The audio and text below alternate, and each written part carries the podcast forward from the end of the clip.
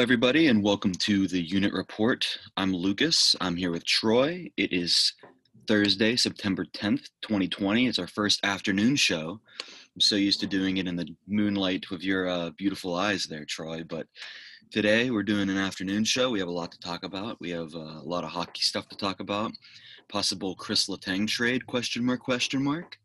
That's going to be a big one. Uh, some baseball stuff. The Braves went absolutely bazonga on uh, the Marlins last night, destroying them. NFL starts. the NFL starts tonight, and there's a bunch of stuff sprinkled in there. So let's just get right into it.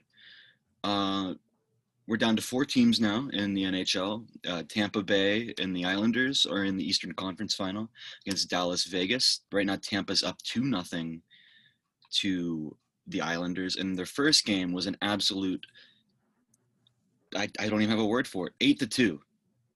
Eight to two, they beat them, and then the second game, Tampa won with seconds left, just two to one. Where do you see this series going, Troy? Because it looks like Tampa's got a pretty good uh, hold of it. Um, yeah. At this point, I th- it, it it's really weird how this goes because if you look at the shots, it seems like for a lot of these games is it has been like very heavily on one side. And i think that's what happened in game one between um, tampa and the islanders. But then i believe yesterday the islanders really took charge and like i guess the first half of that game and then it, the playing field kind of leveled off. And then it was with what like seven seconds left or something? That was the game winner? I think it was yeah. like seven or eight seconds. Yeah but it seems like if you look at like shots wise, I noticed that especially about this round is it's been super heavily on one side. Mm-hmm. But um, I don't know. I feel like at this point, a two nothing lead, as long as Tampa doesn't do something stupid, I think it's. I I, I mean, it's a two nothing lead's a two nothing lead, but. I think it's pretty astonishing because the entire playoffs and basically all this season, and I guess last season too, the Islanders' big thing was being like this defensive stalwart. Like they play a system that it's really hard to score goals on. That was going into the series. That was the thing that was having me lean a little kind of get I, I always like my brain always thought Tampa was gonna win, but I gave New York the benefit of the doubt a little bit because they're like, oh, they they won't allow many goals. And then the first game they go and let up eight. so uh, if that's their thing that they play with and they like if that's their big system and then they'll let up eight goals in the first game it's going to be hard to prove that they can win this. I i give them another game i give them a game. I say tampa is probably going to finish this off in five now. I probably would have said six at the beginning of the series but tampa's good at everything and new york is good at one thing. So i think that's what pushes them over. Yeah, and I think um, Tampa's down what two forwards at the moment two. Tampa's been without Stamkos the entire playoffs, I think, and yeah, but maybe someone else. One more guy's gone. I'm gonna have to look at that. Let me see. Yeah, well, I mean that's pretty good if you can have two forwards gone. One of them's one of your star players. I mean, you got to give him credit for that, I guess. But on the yeah, I don't know. I kind of thought Good. The Islanders would put up like. I mean, in all fairness, they scored with like eight seconds left, but still, it's just like even after game one, you kind of thought that they would have changed something like drastically because now you're down two nothing. So you're kind of like at the point of where your head is the only thing that's above the water at this point. Yeah, according to on a bunch of sources on I, I, I was looking at, it says Brayden Point was also injured in the game yesterday, so that's something to look out for because in Stamkos's uh, absence, he's been the guy. He's been the number one center for that team, and he's crazy good. He's had an unbelievable playoff run, and he's such a finesse kind of guy, and he's able to control the game. It's kind of interesting that he's um, that he might what happens with him if he's injured too because they're already without Stammer. Then if they lose point, that's that's a big blow to the team. But they're one of those teams, kind of like the pit, the Penguins of like four or five years past that. They always have like a next man up mentality. You can kind of plug anyone in, and they it always seems like the system still goes. It still runs pretty well. So I, I I'm saying Tampa still run, runs with this. Yeah, I don't. I I think Tampa just has so much talent and so many like players that can kind of that they're really like plug and play. Like look at Hedman for his size, he's pretty quick.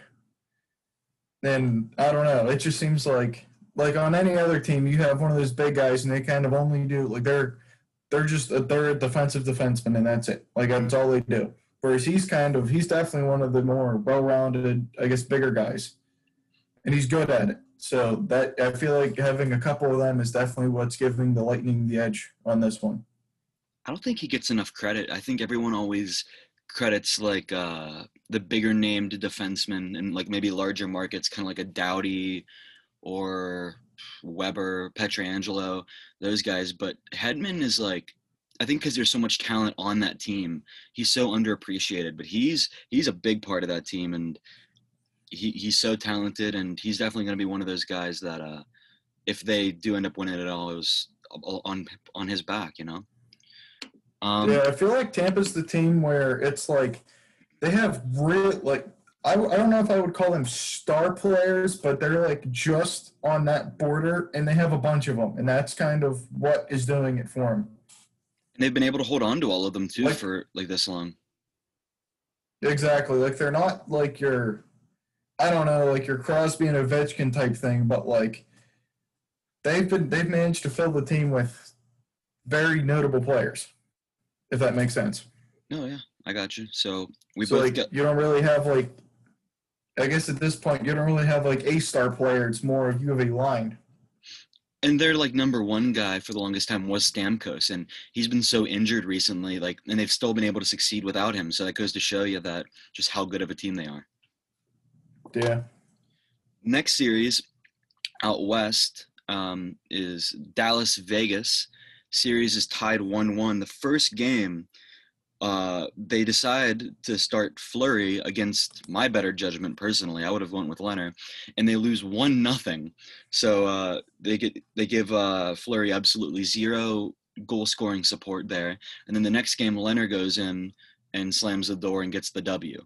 So even though Fleury only let in one, you have to go with the hot hand. You have to go with Lehner. I've been saying that for the longest time.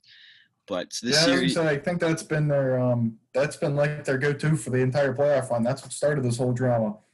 Yeah, and then his his agent went and posted the stupid picture of him with the sword through him and started all the drama. But I feel I don't care about feelings. You go with the guy who's winning the games and like allowing literally nothing, and that's Robin Lehner. That is not Marc Andre Fleury.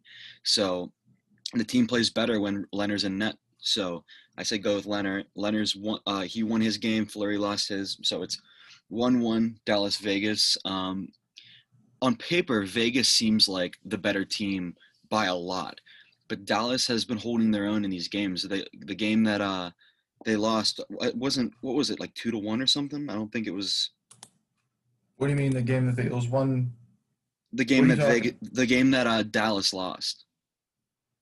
They lost the last game three nothing. It was it was a three nothing? Okay, but I mean, yeah, they had they were on such a goal scoring like onslaught for like the last two rounds, and now they're having trouble producing anything. But I still I still have a belief in them, kind of like I have like a little bit of hope in the Islanders. I have more hope though in Dallas because Dallas seems like the better team, and they're able to. uh they have that defensive kind of mindset as well. But they they have scored a lot of goals recently, just not in these past two games. So I still have a belief that they will be able to get push it at least to six, maybe. But ultimately, I have Vegas going up against Tampa in the final, and at this point, probably uh, going to be a six-game series. But not if they can't get their shit together. It could this could be over in five. What do you think? Um, I don't know. See, this is the series where I feel like the teams are definitely like the. I guess that gap is a lot smaller than the last series, where I feel like it's going to be. Like if you took Tampa and the Islanders defense for defense, you could probably make that a level playing field. But then it's everything else is what's going to put Tampa over. Where this team, I feel like it's sort of like if you're rating them, they're all they're all so close. Like one maybe leapfrog the other by far, but then you know what I mean? Mm-hmm. And it just, I feel like this, I could see this one going to like I, I either see really see this being done in five or being done in seven because someone someone is either a going to step up to the plate and pretty much win the next two, go up three to one, and then that's going to be it. Or this is going to be the same thing where it's going to go two one, two two, three two, and then we're going to end up in seven. It's just a matter of I don't know. This is the one where I, I think I have the most uncertainty with who's to, I guess, end up pulling away with this one. Yeah, I mean the there Vegas whenever they went on their cup run, they were a bunch of like nobodies, a bunch of like second, third line guys, and that just it just gelled together and made this magical team. And uh, they end up losing to the Capitals, obviously, in the final. But um, now they start they have some bigger names now. They got mark stone who is like an unbelievable player. Like this i think i've been saying he's a great player for the past like two a few years but this playoffs he's been on a national stage and it's been his coming out party. Like, he has been unbelievable defensively. He's so great at winning puck battles. That guy's insane. And he's definitely their top guy. And then you can match him up with who's dallas's top guy with seguin Benn one of those guys.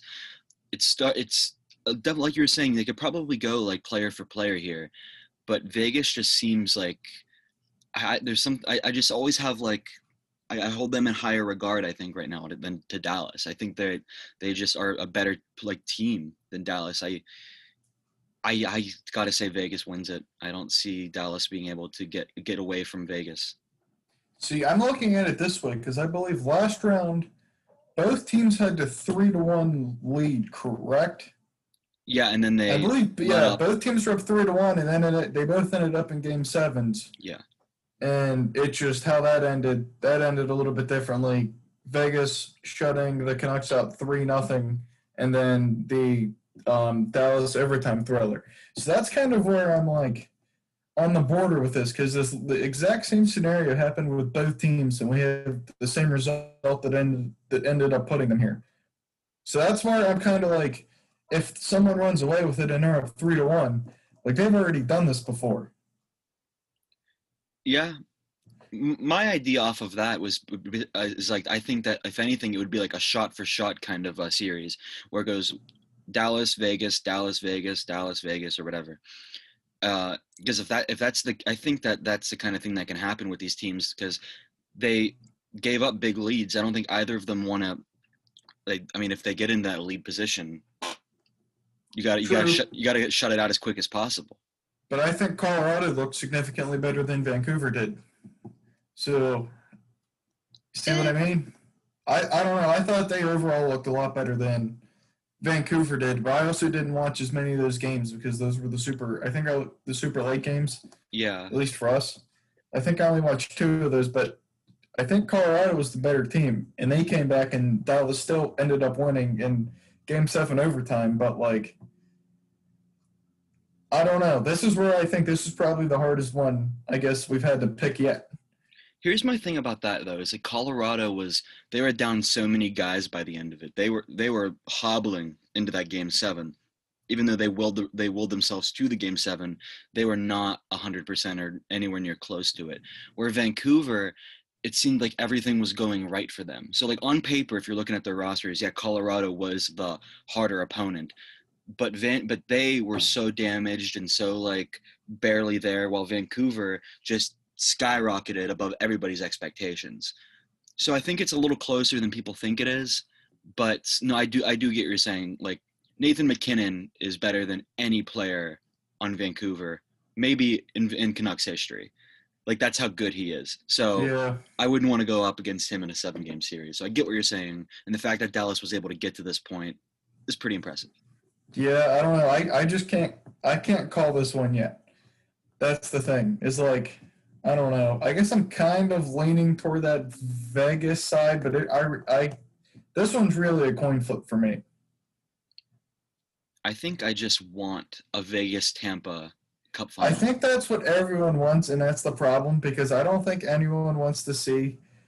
I don't know. I feel like that's the, yeah, that's definitely like the series that everybody wants because it's been like Tampa's been right there for so long. So like I think everyone wants to see them finally make that leap and get in. And then Vegas, it's been it seems like they became, I guess, a franchise it's been like they made it so close, they made it so close, they made it so close. But yeah, um, and also like one of the best games. I'm I was trying to find like exactly when it was and what the score was. But one of the best games of the was it the 2018 season I think it was the inaugural season for the Golden Knights was the uh, I think it was like a December January game and it was against the Tampa Bay Lightning. And it was a tie game all throughout and then with seconds left Shea Theodore hit a walk off he just he scored and like the that Vegas crowd went absolutely bonkers. It was a crazy game to watch and I watched like I think like the final half of it and that that just and i remember like seeing that and then thinking as the playoffs were going on that year i was like imagine if we get seven games of tampa vegas because those are just two so talented teams and teams that play so well that like all around like from offense all the way to the net both of those teams have it all. So it would be an absolutely all-star final if we can finally get that series. And to be perfectly honest new york uh, and dallas are kind of boring teams they're not as eh, electrifying as yeah i think the islanders are pretty yeah i could say that about the islanders. I don't know as much about dallas though because it seems like they're kind of starting to like like they because they, they were on that hump of like mediocrity there for a while. And then they ended up making a few deals. I think it was like two two or three years ago they ended up getting like removing some of their like key players. But i think they're starting to like get their act together at least it's been the past couple seasons. Well, for the longest time, they needed a goalie. They had uh, Kari Lehtonen. They had uh, who was who was after Kari Lehtonen? I don't even remember.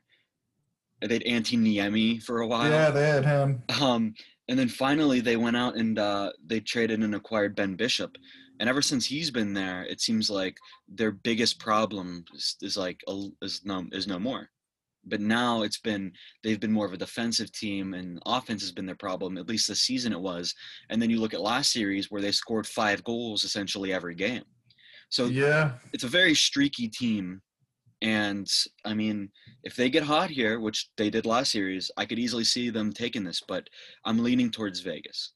I feel like star yeah i feel like everyone wants to see the star like stars and um like Tampa just because I, f- I feel like I would rather see that just because of like the same situation. Like it's been like they're decent, pr- fairly a good like well well rounded team, and I feel like the Stars are like one notch underneath them offensively whenever they're really up and going. Mm-hmm. Like I feel like they're one notch under Tampa because they don't have all the star players, but they've somehow managed to make it work this far. I feel like that would be one hell of a series to see, but I, I don't know. I feel like I'd rather see that over the Vegas thing just because of like I guess it would be I think that would be the better series, but I feel like since the Knights it's just like the whole the whole story with them becoming a team team and then they ended up being this good and they have I guess quite a few big name players. I feel like that would be the better story at the end of the day if they ended up winning it, but I I think play wise, I would much rather see the Stars and the Lightning just because they are so similar. And I think the Stars are like a notch under the Tampa level. But I mean, the Stars have been showing they can keep up with the big guys so far. So it's true. I wouldn't have predicted. They did take out be, a number two Colorado team. I wouldn't have predicted them to be in the Final Four. Definitely not. No, but I don't think anyone really expected any of this. So now here's the question on everybody's mind, Troy: Is when the Tampa Light Tampa Bay Lightning win the cup and have their parade because you know they will. They don't care about COVID. Will you be in attendance? No. You won't take the drive over? I did the drive last year for fun, but I don't know. I've done the Penguins parades. It wouldn't be as you're not as dedicated to the Lightning as you are. yeah, Penguins. I don't know. I mean, I have a friend over there. I don't even think he would go, but it's just I, I don't know. I, don't like. I don't care. If the Penguins don't win, then it's whatever. But yeah, no, I'm not going over there. Okay, see, look look at you being smart. I like it. That, that that's safety 101 right there. Yeah, but it's okay. If we're if we're gonna go on that, I guess supposedly the governor, completely off topic, the governor is encouraging people to Um, they want people to vac. From what I heard, is they want people in Florida to vacation around Florida, help boost the economy, and then they want people to now start traveling back to Florida. So Florida just continues being the COVID pool that it has been for I don't know, whatever. I'm I'm just waiting for the email sending us home at this point. I really am. In every sense of the word, Florida is a swamp. Florida is basically what how I how I've been trying to describe this is Florida was Florida decided to do whatever every what every other state did, and then they kind of everyone got used to the whole the whole like new lifestyle and stuff, and then Florida just pulled the ultimate Florida, and that is why Florida will forever be known for Florida man and everything else. Florida pulled a Florida. And luckily enough, you have the honor and privilege to uh, reside there half of the year. Oh yes, I I have the luxury of being in Daytona Beach with. You know, I think last week we had good old truck week, and they had the NASCAR race down here, and I don't know. Well, that's I think that's everything for the final four. It's going to be exciting tonight. We get game Vegas. Yeah, we get game, Game three. three of three of Vegas in Dallas. So that'll be fun. Uh, next big thing we have to talk about is the Letang trade rumors. Now, going into this week, uh, obviously, ever since we acquired Kapanen and the article came out saying that the Penguins weren't going to be a cap team this year, something had to give. There has to be some guy that's going to go that makes big money. Uh, I was on the side of Hornqvist for a while, but not, nothing's been really talked about there. And then uh, Rob Rossi of the Athletic Pittsburgh releases an article uh, basically saying that Kris Letang is all but prepared to be moved. He has had discussions, and apparently, he said it's been on his mind since like 2012, 2013. However, he he it finally it's gotten to the point now where he believes that it's inevitable and it's going to be a pretty immediate. His 7.25 million dollar cap hit is the third largest on the team so moving him would obviously open up a lot of space but it also opens up a gaping hole in the top two right-handed defensive spot. So not exactly sure what's going to happen there but Rob Rossi's a pretty trusted reporter here in Pittsburgh, and he got got a lot of his quotes directly from Kris Letang. And uh, Rutherford's been gauge, uh, gauging interest around the league for Letang. He'd be quite the guy for a lot of teams. He'd probably be the top, the, like the top pairing right-handed defenseman on at least half of the, uh, teams around the league. So, what do you think here, Troy? Do you think Tanger gets moved? Um, do do I I don't know. Because this is the thing is I, I don't think in a million years anyone could have imagined that we would have been having this conversation. But he's had a he's been he has it doesn't seem like he's really been himself the past few years, especially in like playoffs. He's it's either been a huge hit or a huge miss. So I don't want to say he's going to get traded, but I think if this was the year, this is going to be the year. Like I don't really see. I see he's either a gone this year, and I because he's kind of at the um, stage of where it's like if he's going to stick around and he resigns, that's probably really going to be it for him. But I don't know. He's been. I, I don't know if this is quite the shakeup that the team needs because yes, it would gain them a bunch of cap space, but they're also starving defensively right now. Mm-hmm. So this is where I'd kind of like I feel like they're going to end up getting rid of like I see this going one of two ways. They're going to either a make this move, get rid of Letang, and then pull in a couple people to throw on that. I guess second line. They're going to get a couple second pair defensemen and just hope that that works out overall. Or I think it's going to end up being a couple forwards or something, and that's how they're going to end up making up for it.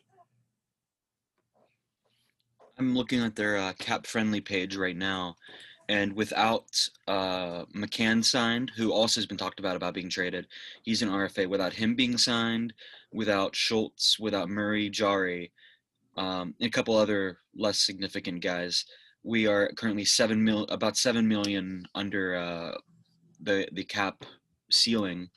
So uh, moving him would obviously open up a lot of space and allow for uh, us to be a little more active in free agency and move money around.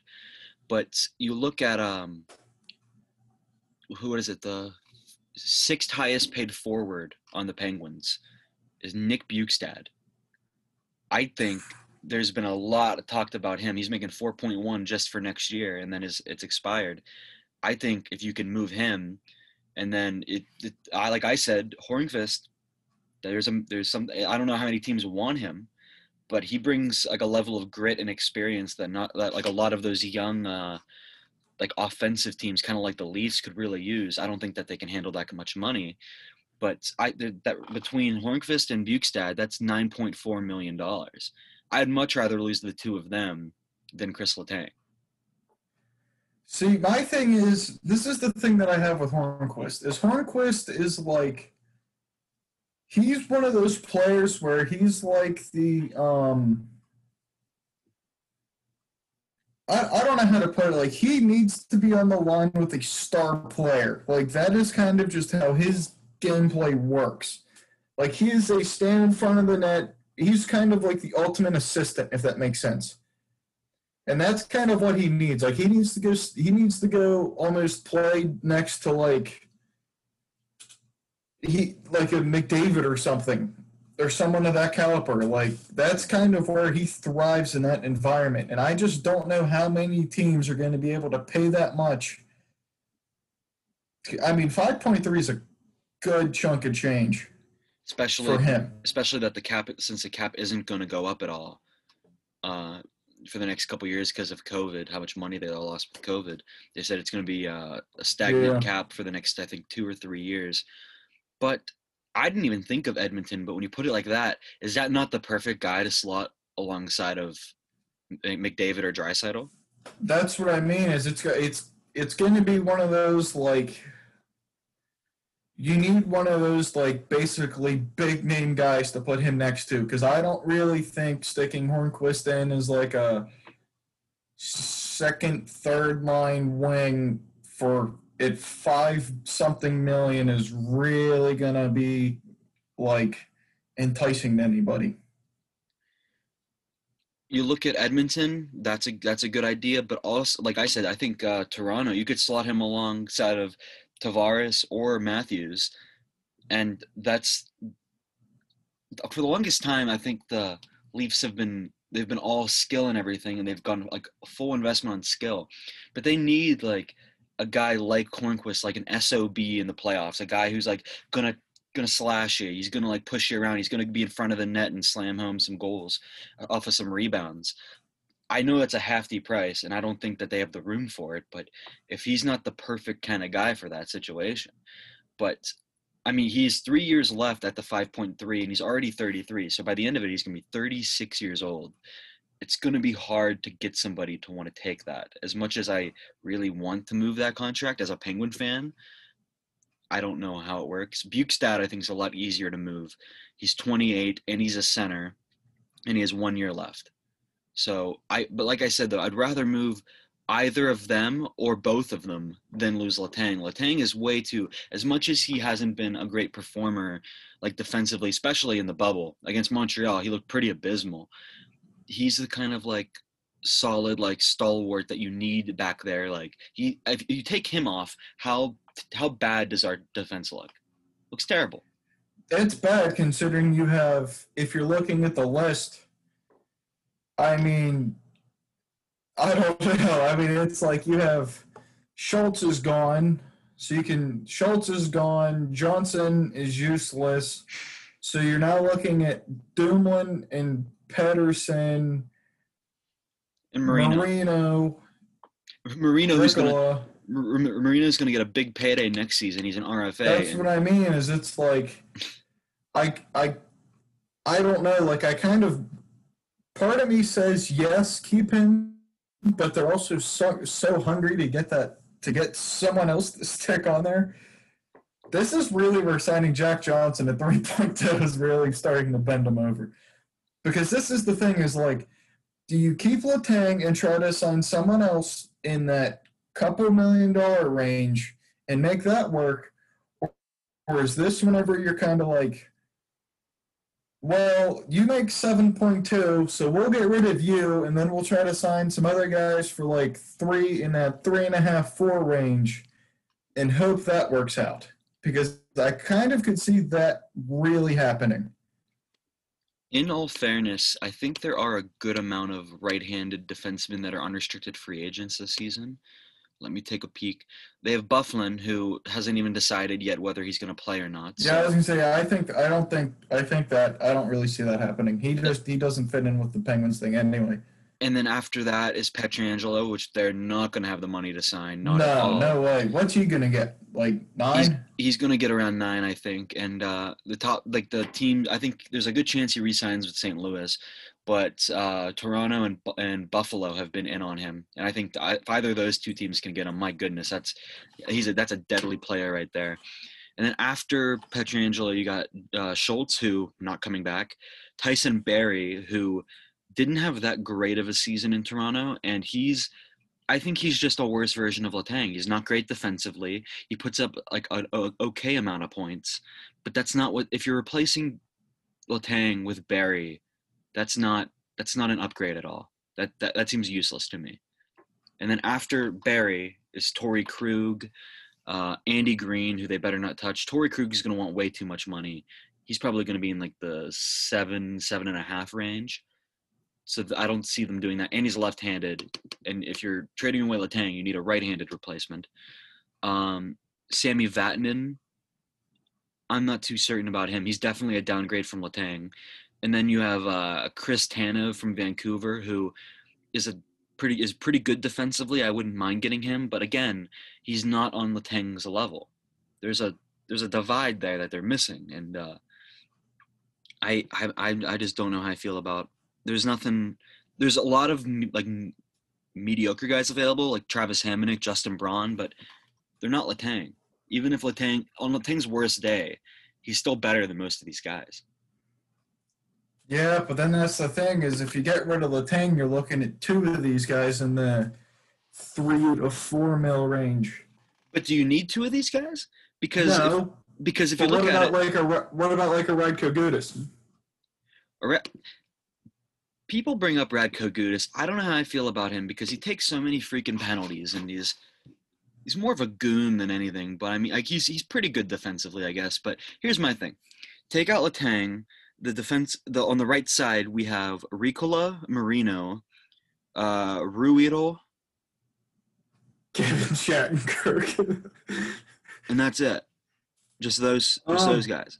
Oh no, is is, my- no, Riikola is left-handed. Never mind, I was wrong. Not Riikola. So you have two. You have without Letang, you have uh, Marino and Ruhwedel. That's it. Yeah, but this is this is my thing. This is kind of where I'm at the divide on this. Is Letang is an offensive defenseman. Mhm. Can we agree on that? He's he leans offensive. Yes. Yes. So this is the thing: is are the Penguins good enough defend good enough offensively to where you can now drop the seven whatever you're paying him to be a good offensive defenseman and kind of make that swap where you can get two, I guess, more traditional defensemen where they're they're not quite on that defensive defenseman, but they're kind of in that middle of like they're not putting up a crazy amount of points, but they're pretty good at doing what they're playing defense, if that makes sense. Like, are they? Do you do you think that we're at the point of where we're good enough where we can transition away from that, having and just have the de like building a solid core defense, except that's kind of the only thing we do. Because keep in mind, you have Crosby and Malkin and Guentzel and, all those guys. So if you can really put a lot of weight on those front two lines, I think they could pull it off. Um, See what I mean? I'm trying to write out the uh, pairings here if we get rid of Letang and like where where we could put everybody. Because as much as I don't want them to play Johnson, you have to slot him in there because you know they're gonna play him. You have to. This sucks. I hate, I This is the thing. so this, much. this is kind. This is kind of where I'm thinking. I don't know because when we first first brought this up, I was kind of like, I don't know, I don't think we'll trade him. But now looking at it this way, you need someone who's defensive defensive to play with Johnson. We can agree. I, I think we can both agree on that. Is you need someone that is defense that is a defensive defenseman, and that is it to play with Johnson because he is basically going to have to fill a role and a half. Yes, I can agree with that. So this is kind of the thing. This is where I kind of think you need to roll away from having the one offensive defenseman that you build around power plays and stuff, and you kind of use the talent that you have left and those really good first two lines, and you're going to kind of have to make that work and then just use the defense for everything else. Like you're going to kind of have to use the defense to solely give the pucks to the forwards, and then the forwards are going to have to figure out everything else because I'm thinking you can probably make Marino or something be shove him. I think he'll be. He can probably be on the power play. Um, I don't really know who else you would put there. That's kind of the thing. So I, I guess Dumoulin or something. I'm not even thinking about in terms of uh, special teams. I'm just thinking about straight pairings. No, I know. That's what I'm thinking. I'm thinking pairings wise, this might actually be a better idea to get rid of him because you're going to need a solid core defense to play with Johnston. And I think because I believe they were doing that with Marino anyway, like having him go and play on the special teams for a little bit. Yeah. So no, he, he's definitely talented enough. That's what you, I'm saying. You, you, can put him. You can put on the power play, penalty kill. He'll be fine. That's what I'm saying. I'm kind of thinking now that it's looking like a better idea to get rid of Letang and get two. What You need one defensive defenseman, someone to play with Johnson, and then you need someone else who I guess is more in the middle. And I kind of think they're gonna they're gonna it's gonna put a lot more pressure on the offense. That's ultimately how this is to kind of end because you can't you're not to have Letang where you can kind of like you know how it, how it was where Letang gets it, he can take it in deep, and then they can kind of work from there. You're gonna kind of we're gonna kind of have to go back to the crap of where we're dumping it, the offense is picking it up, and then go from there. It seems like this core of uh, forwards, like the Crosby, Malkin uh, core, they've always had kind of Letang like as a crutch, like where they can always like. That's what I mean. Is I think they know you're at the point there. of where I think we're kind of at the point of where the Letang crutch needs to disappear. We can get a. I, I, I'm kind of thinking getting rid of him looks like the better option. Well, here's the thing. I got the list of right-handed UFA defensemen up right now, and if they want to stay under the cap, they have to they're going to have to spend less on the two guys combined than they do on one Letang. So he makes 7.25. Yeah, but isn't the, the Schultz salary's gone? Okay, so okay, yeah, but they still want to be under the cap. So I guess we'll use all of 7.25. We'll, okay. we'll put, I'll put 7.5 for whatever, just because we're already like, we still have to re-sign like Jarry and everything, but I'll put 7.5. So Pietrangelo's a no, Barrie's a no, Schultz is a no. Vatanen is a off is more of like an offensive two way guy, so there's an idea there. I, will I'll write him. I'll just. How much him, does he make? Currently, he well, he's on Carolina. What's that? He makes yeah, four yeah four eight seven five. I don't see him making much more than that. He pro- I, I say he probably is going to make around four, especially with the fact that the salary cap's not going up. Um, but yeah, that for him. That that's that for him. Not Cody Ceci. Cody Ceci's terrible. And then you look at Chris Tanev, who currently makes let's see how much he makes. He's somewhere in the four range too, I think. Yeah, four four five. He's probably gonna make around that too. So I'm gonna write him down. Tanev. five. And after that, you have Hamonic, who's who's very defensive. Him and Tanev are both very defensive defensemen. He's making currently on Calgary uh three eight five seven. He's probably gonna want around four though. I'm gonna write him down for four. What about like a Roman Polak or something to fill in? Uh, I'm I'm not a big Polak. I'm not a big Roman Polak guy. I, I don't. Yeah, I'm just looking at it because you have him and Shattenkirk.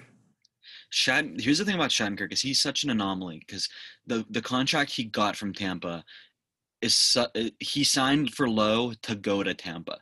I know. That's his- what I mean. He's, he's going to be in the two and a half, I would imagine. I think his market value's upwards to four or five. Man, he got You bought. think? He got bought out of his contract with New York because New York like didn't want that money anymore, and he was making six point six six point six five, and he was supposed to be making it for the next two years.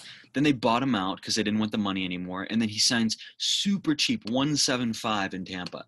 If he wants to, he can make like four and a half, five easy. I think. I don't think that he's a guy that the Penguins are going to be able to afford. Honestly.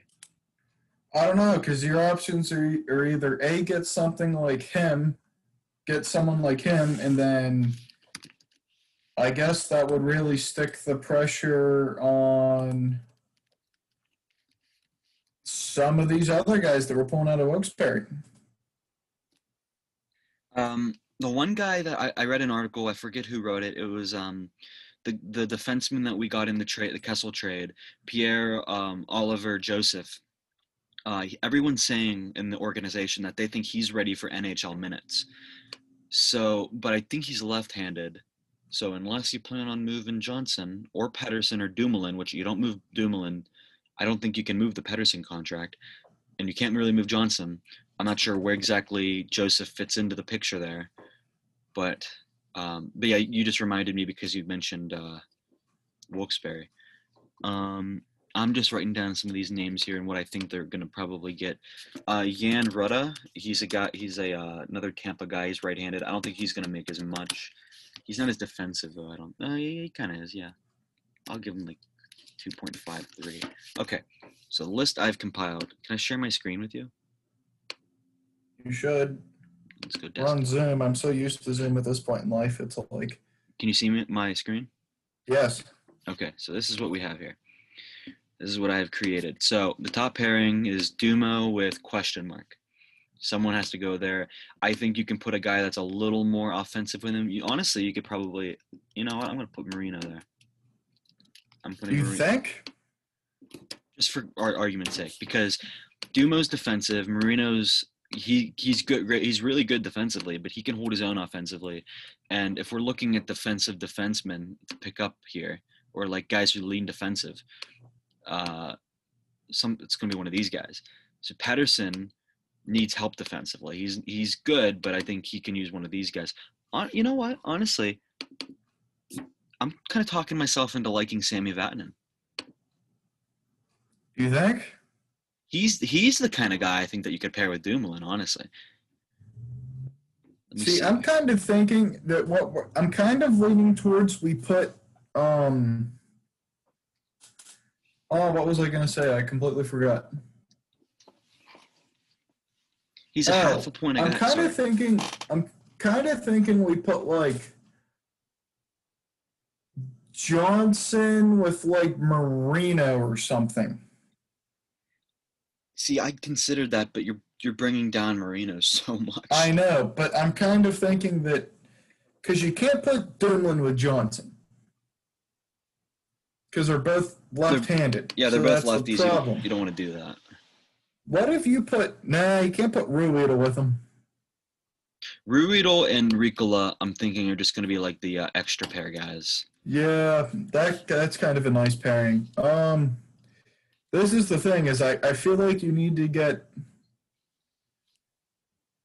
that you need a defensive defenseman. Basically, no matter which way you pair this, you need to get a defensive defenseman from somewhere. That's really what this looks like. Because I mean, even if you even if you move Marino and put him with Johnson, you still need that. You you know what I mean? Because with Pettersson, you you're in the same boat. You're you're in the you're in the exact same boat with Johnson and Pettersson, except like Pe- Pettersson, I think needs less help. I, I agree. Yes. So we're kind of in the boat where you need. Yeah, that's that's where this hurts. So I'm projecting Vatanen's going to get around four.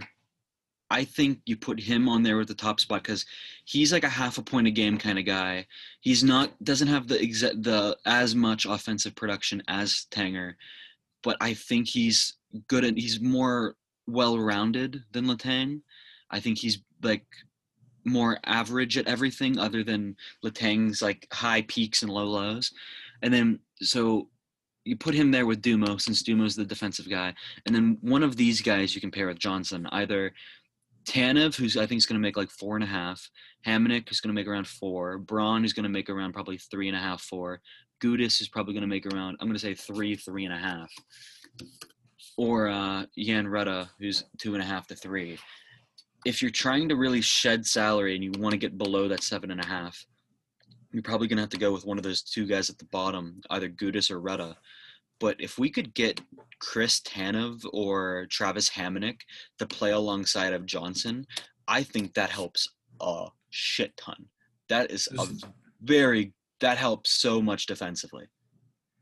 Let me. I kind of want to have a glance at twenty-one to see what the defenseman would be in case. I think there's definitely a market of guys that are in that like two million dollar borderline where I think they could definitely get someone and make that work for a year. But I'm looking at I kind of want to see what they have in 21 if that has a better outlook. Uh, and you're looking for like free agents then? Yeah.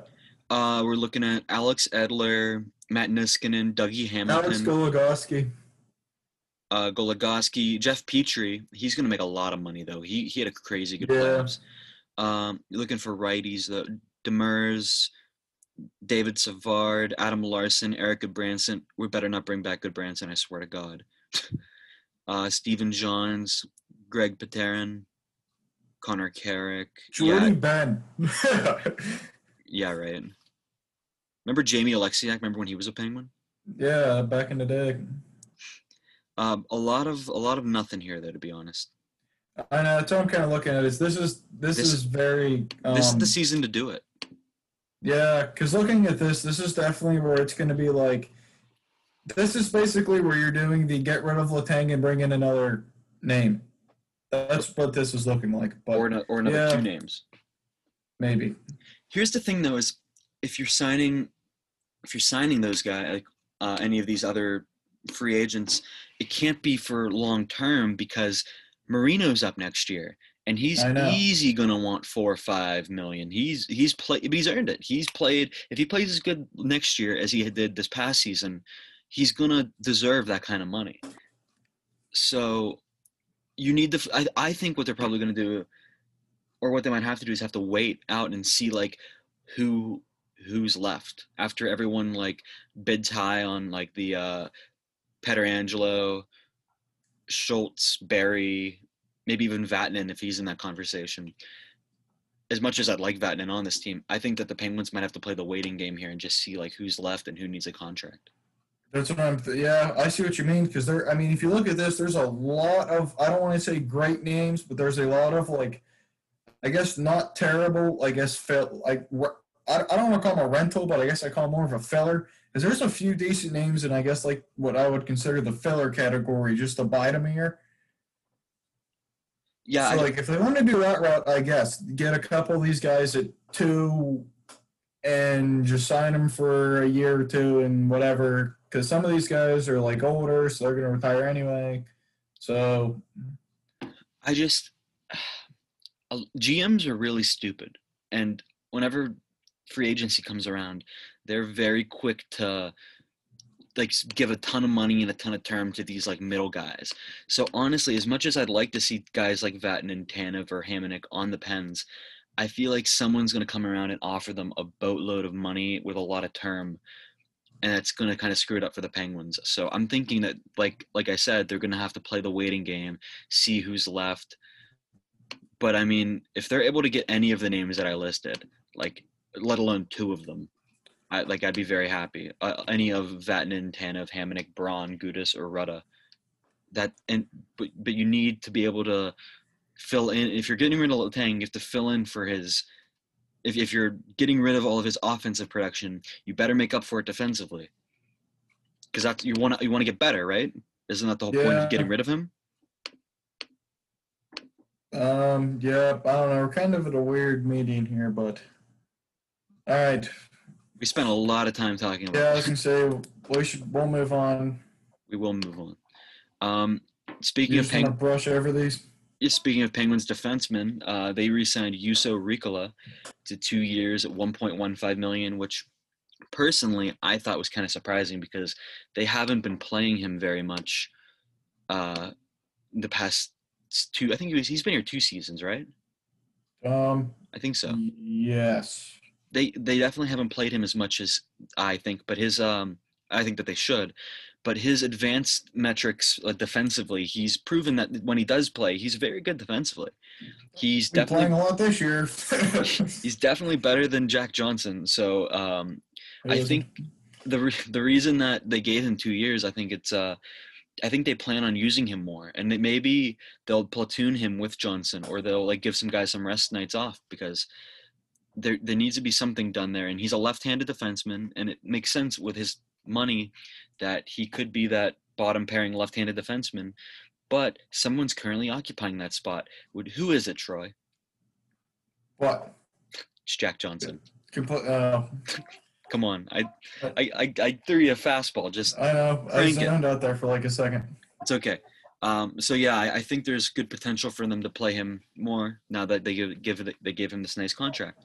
Um, Mark Recchi, former assistant coach of the Pittsburgh Penguins, does not waste a lot of time finding a new home.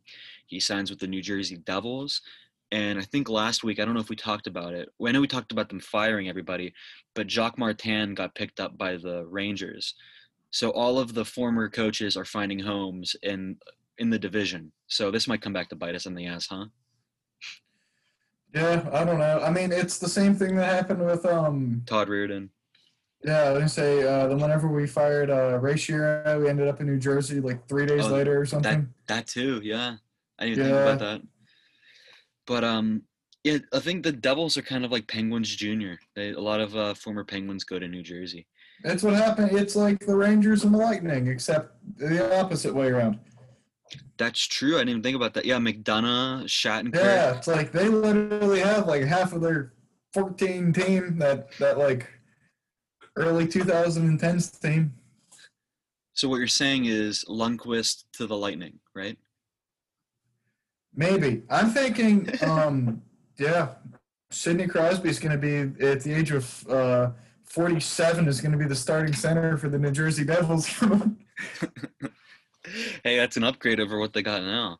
yeah, you're not kidding. Um, some news came out. Obviously, last week we talked about the Coyotes losing their draft picks, and um, ever since they got new ownership, they were talking about uh, the big thing has been oh they're they're not low on money. You know they have all the money now because their owners are casino owners. So everyone's been saying that they uh, aren't going to be as cash poor as they've been. Well, they were late on uh, giving signing bonuses to their players. There's a handful of players that missed out on a couple million dollar bonuses just because the Coyotes didn't have the money. They didn't have the money to give the players whenever it was scheduled for them to get. It's pretty interesting. Uh, and another thing that came out of Arizona over this past week is that their GM job, ever since John Chayka left, they've been interviewing some guys. Pierre McGuire was one of the interviews. He has since been uh, kicked out of the running, but how great would that have been? I I don't know. I don't know that I don't know that I could make it through the interview listening to him trying to interview for the uh, GM job, but like it would just be weird. Like I don't know. I feel like I think it would just be weird. It would just be really strange. Like, what if like Greg Brown for the Pirates went and took over for the Pirates? I mean, that would be great. Like, literally having anybody else, but like, that would just be weird. It would be he he he'd been a coach in the past. Uh, he'd been in management with the Penguins, I think, in the past. So he has experience. It's just he's been on TV so long. It uh, our generation knows him as the guy on TV, not as the guy who was in management or a coach. So it'd be kind of crazy to see him leave that between the as as crazy as I, I mean, as much as I don't care for his analysis, it'd be kind of weird to see him not between the glass, instead being the Arizona Coyotes general manager. I don't know. It just it beats me. that's all I have to say about that. Uh, we'll get into the goalie stuff next week. I know I said we do it this week, but we're running out of time here. We spent a lot of time on Letang, which I don't mind. It turned out pretty well. Um. Quick aside, something I found on Twitter last week that I wanted to talk about last week, but we didn't get to. Um, I did find uh, the Ottawa Senators crazy owner Eugene Melnyk has a burner account on Twitter. Oh yes, you sent me this. It is hilarious. So it's uh Jack Max one four one four zero one eight two on Twitter. Uh, has a thousand followers because everyone is now aware that this has to be this dude's Twitter account. How do And- they know it's him? Dude, oh my god. Did you go through? Did you look at his freaking uh, Twitter? I know, but like, still. Here, okay. Here's a tweet from the Senators, and it was a statement from Eugene Melnyk about how um how they're going to be like rebuilding and like the whenever they got their draft pick. The, it was after the draft lottery. That was it. He did this big statement, and it was released on Ottawa's Twitter, like the Senators' official Twitter.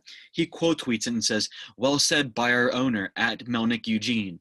It's not easy doing what you did. You did what weak owners fear. You ignored what was easy and did what was right for us. A carefully laid plan, not rushed, not foolish. Now City is buzzing with two top five picks. Amazing job. Go Sens, go." The next tweet. The, the, the, all of his tweets are about himself. So yeah, I'm looking. I'm scrolling down. It's more at the bottom. it's but it's incredible. It's so funny. It's if you have a chance, check it out. It's so worth it. I just wanted to bring that up real quick. And it if it's not him, it's somebody pretending to be him, which is hysterical too. Nonetheless, it's funny. Um, that's all for hockey news for the day. We're gonna get past some of we're gonna get through some of the rest of this pretty quickly. Last night, the Atlanta Braves set an NL modern era record by hanging up 29 runs on the Miami Marlins. Miami Marlins team that's been surprising this season, been pretty played pretty well. Just had the NL record amount of runs scored on them. How about that, Troy? How about it? I I don't know because I I'm almost because I, believe the record for all time runs in one game by one team is like 37. I think. You're I don't know. I'm kind of at the point of where like were they like like I don't know because I feel like once you hit because I believe it was the Brewers who someone had 19 runs last night too. Yeah, the Brewers beat the Tigers 19 to nothing.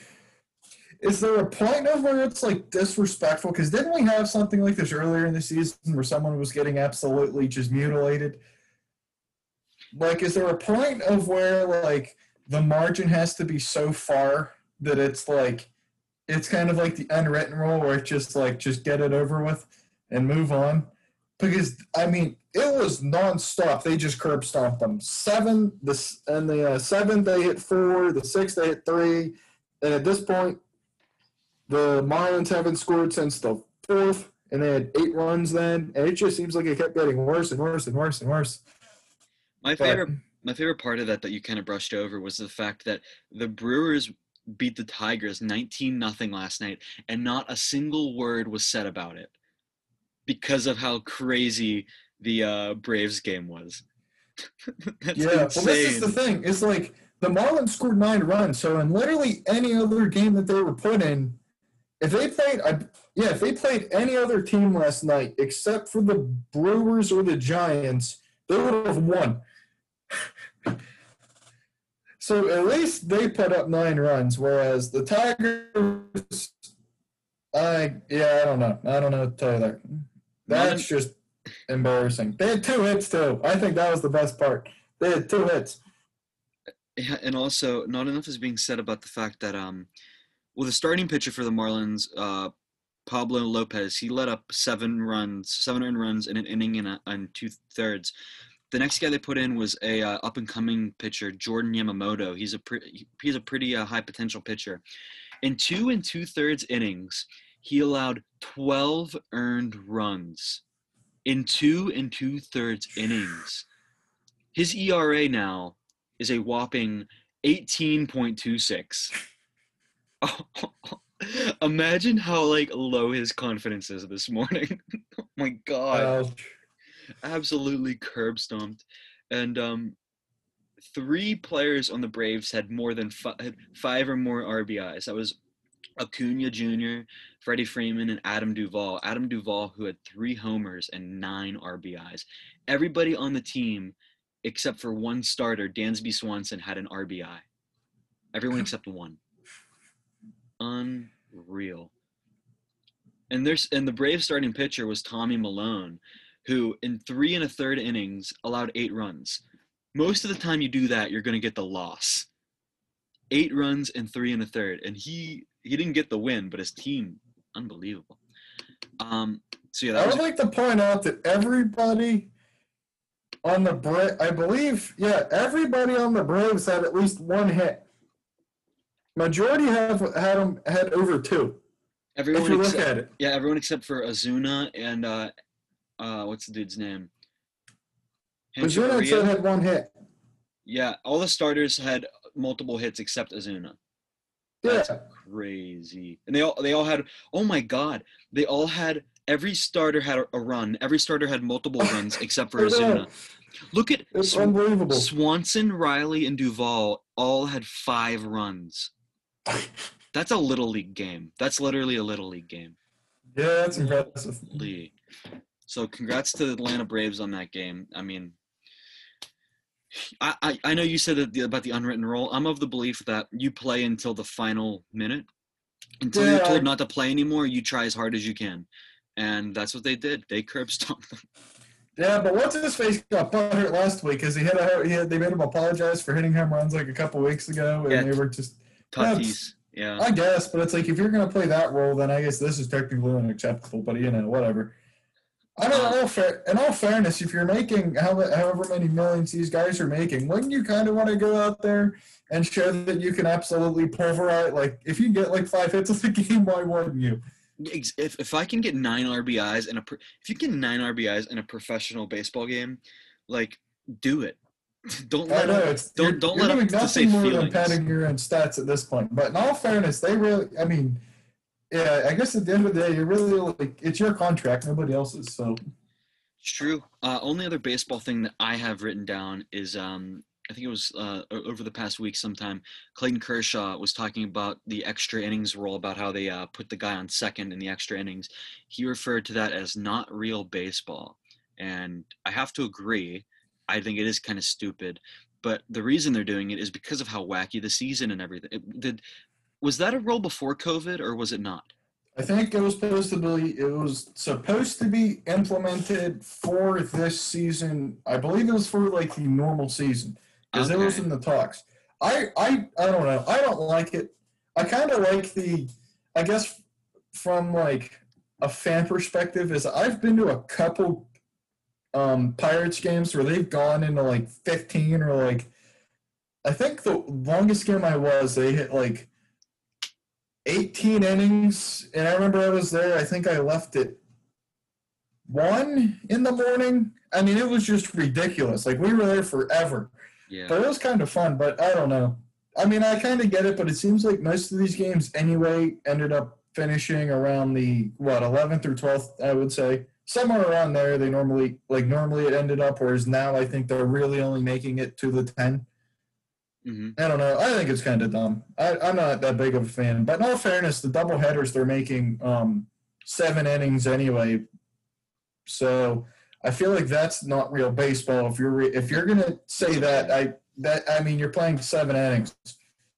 Yeah, you took the words right out of my mouth. That's what I was gonna say too. Like, if, Yeah, if it's you- like if you have the problem with the guy going on second, then you should also have a problem with the fact that they're playing seven inning games. yeah. that's- I think uh, that's more that's more BS than the because at least with the, the um with the guy on second after nine, at least you already played a whole game. Whereas this, it's just like you play seven innings and it, it goes in the you're in the top of the eighth and there's a guy on second or something. I'm like, like really? Like baseball in its nature is going to be a pretty long game. I mean, Yeah. like you're not going to put it at like you're not going to be able to put it at NHL level where it's you know maybe two hours and then you're going home. But We're I don't know. we're running out of time, so quickly I want to get through just this last stuff real quick. Uh, tonight is opening night for the NFL season. It is Chiefs Texans, so a uh, a, a matchup of two really good young uh, teams. I think the Chiefs are going to win handily, but you never know. This will be this will be an interesting one because um, there was no preseason, so this no- is really the first. I mean, besides I guess the scrimmages against yourself, this is real. I mean, this is really it. with So, how with how starved uh, America is for America for football, uh, expect this to be one of the highest rated opening nights in football history, or at least one of the highest rated uh, like on TV uh, Thursday night football games probably ever. Because people Oh, want, yeah. people have wanted football for so long. We've been without it for so long, and uh, we're we're getting it back. And here we go. Let's let's just get right into it. You know. well, between that and the no college season, I'd imagine their ratings are going to explode anyway. Yeah, and uh, there some teams have gotten the approval for in person, uh, like it's some attendance, but we'll get into that next week. There's a bunch of teams that have different rules. We're not gonna get into all the specifics. Only other football thing I have is that this past week, um, actually, there's an, a personal note I want to talk about, but after after this, um, the Steelers cut their punter Jordan Berry. He was a punter for the past few seasons, and they signed uh, longtime Chiefs punter Dustin Colquitt, who's been one of the premier punters in the league for the past decade, decade and a half. And his father was actually a uh, Pittsburgh Steeler back in the 70s whenever they were uh, winning all the Super Bowls. Quick personal note uh, I work at a restaurant here in Pittsburgh, and three Steelers came up the other night uh, to get dinner. One of them being the backup quarterback, Mason Rudolph. And uh, none of them were wearing masks. I had to tell them all to put masks on. What was their response? Were they like okay, or were they just like, Mason and uh, one of the offensive linemen uh, had them. They had masks. They just weren't wearing them, but they did put them on pretty easily. The one dude, I, I didn't even know who this guy was, but I know he's a Steeler. He didn't have a mask at all, so we had to sell him one. Like, how do you not have a mask? It's freaking. Uh, it's September 10th. We've been through going Yeah. through this for six months, and you don't have a mask? Are you an idiot? no, I, I was just wondering if any of them like put up a fight or just like, oh yeah, whoops. No, but people like noticed them right away that they were Steelers. Like the the, Yeah. t- the table like next to the host stand was like, "Hey, got some Pittsburgh Steelers in the house," and they just like put their heads on. They're like, "Hello," but um, I think I've only like done that once because I remember I walked coming down here. I walked into a grocery store one time and I was like failing with my thing and I walked in and I like complete. I, I had it like like down because I have one of those like the full neck ones and Yeah. I was like fiddling with like my wallet or something and I like they said to put it on. I was like I feel like an idiot now. Like it's like the known rule. I, I walked in to go get a cart and I was like oh crap. at least you felt bad about it. Most of the people that don't wear it like are like they're proud that they don't wear a mask. I'm No, not a sh- I'm not a sheep. I was I was like fiddling with my phone or something and I walked in. I was like oh crap. Quick side note: Mason Rudolph is a very handsome man, Oh god. dude. That guy came in and like Man Was- rocket. A- any room he walks into, he is the most attractive person in the room, bar none. He has to be like one of the most attractive Steelers. He's, I, I was just so I, I never looked at him before, and I was just, and then he came in, and I was like, that's a good looking guy right there, you know, like how how did like how why is he here? He should be somewhere else, like doing you know attra- attractive people things, not at my restaurant. Like get the hell out. But, anyways, that was pretty interesting. That's the, I guess I've seen four Steelers up there now, so you know we got- a little uh little group forming up there. Um, we only have one more thing left, and that's tennis. We talked about how Novak Djokovic and some other high-profile tennis players are starting their own players' association union thing, and then the following week, uh, in frustration, Novak Djokovic uh, takes a ball and beans it behind the court, hits the ball girl right in the neck, and he forfeited the match. oh man, that's that's a bad look, man. When you're trying to uh, be like, oh yeah, we're independent, we don't need you, and then you just bean somebody. I like how we've somehow managed to cover more tennis by talking about it for 30 seconds an episode in the past two weeks than we have in the entire, like, I guess, year that this thing existed. like, we started this in what, February?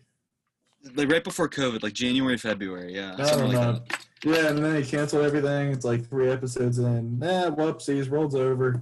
Hey, we're having fun now. Yeah, you're right. We, we, we've hit our groove. Uh, I think that's all we have to talk about today. Is there anything else you want to say?